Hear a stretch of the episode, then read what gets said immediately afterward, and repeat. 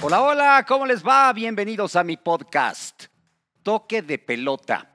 ¿Cómo solo un toque de balón puede generar tanta pasión, tanta polémica en el fútbol y despertar una cantidad de comentarios alrededor de una jugada como la que sucedió en el partido de Mazatlán contra Cruz Azul, al grado de que el titular del arbitraje tuvo que salir eh, antes de lo que regularmente lo hace a dar una aclaración de la decisión que tomó el árbitro Oscar Macías en el cobro de Cabecita Rodríguez en el penal de ayer. Vamos a escuchar lo que dijo Arturo Bricio. ¿Qué tal amigos? El día de hoy adelantaremos el análisis de una jugada correspondiente a la jornada 11 del torneo Guardianes 2020 por su trascendencia y valor reglamentario. Partido Mazatlán contra Cruz Azul. En la ejecución del penal, el jugador de Cruz Azul toca dos veces el balón. Efectivamente, la regla de juego establece que en la ejecución de un penal, el ejecutor no podrá tocar el balón con el pie por segunda vez hasta que lo haya tocado otro jugador. Pero para que ese segundo toque sea ilegal, se requiere que el balón haya sido puesto en juego y la propia regla 14 relativa al penal establece que el balón estará en juego en el momento en que se golpee y se desplace con claridad. En este caso, el balón nunca estuvo en juego porque no se movió y el tiro de pierna derecha del jugador de Cruz Azul es el que realmente lo pone en juego. Recordar que la única reanudación de juego en la que el VAR puede intervenir es en el penal. Esta acción fue revisada por el VAR con todas las tomas que ustedes pueden ver. La decisión arbitral es reglamentariamente correcta. Y esto lo dice Arturo Bricio apoyándolo con las imágenes, como ustedes escuchan. Y yo voy más allá. No es nada más que la pelota se mueva claramente, que no se mueve claramente. Por eso para mí fue una decisión arbitral correcta, ejemplar. Y, y les digo, yo voy más allá porque desde mi punto de vista el balón es eh, tocado al mismo tiempo por los dos pies.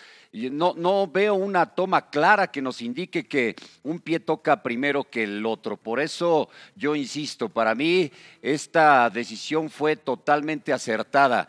Eh, pero, pero a lo que yo voy también es cómo puede generar tantos eh, universos paralelos una simple acción, tantos puntos de vista, tantas miradas, tantas reacciones, eh, incluso hasta muchos insultos que se da como ya es cada vez más común en las, en las redes sociales. Desde ayer también los analistas arbitrales diferían en cuanto a sus opiniones, pensaban unos de una manera, otros de otra, llegaron hasta confrontarse en las redes sociales. Lalo Bricio, hermano de Arturo Bricio, el titular del arbitraje, para él, él fue el primero que sacó la regla esta en donde señala que se tiene que que se tiene que mover de manera clara el balón, cosa que no sucede eh, y, esto se puede apoyar en las diferentes eh, manifestaciones de la regla que se presentaron también ayer en las redes sociales. Por ejemplo, que diga, el ejecutor del tiro toca por segunda vez el balón,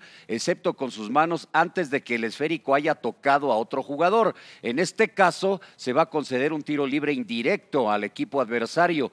Pero para mí, eh, no toca por segunda vez el balón, es tocado de manera simultánea, o sea, al mismo tiempo. Por eso, eh, desde antes de la aplicación de esta regla y desde mi perspectiva, debió darse como bueno el penal como finalmente se dio. Tras el lanzamiento del penal, dice la regla, si el ejecutor del penal volviera a tocar, volviera a tocar el balón antes de que lo toque otro jugador, se considerará, se concederá un tiro libre indirecto.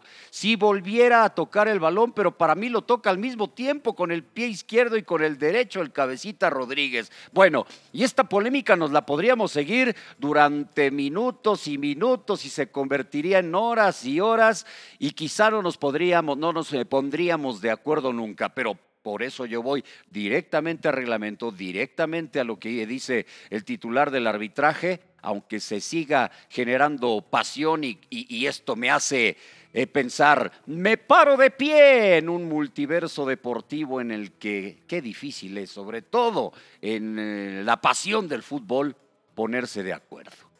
Gracias. ¿O tú qué opinas? Adiós.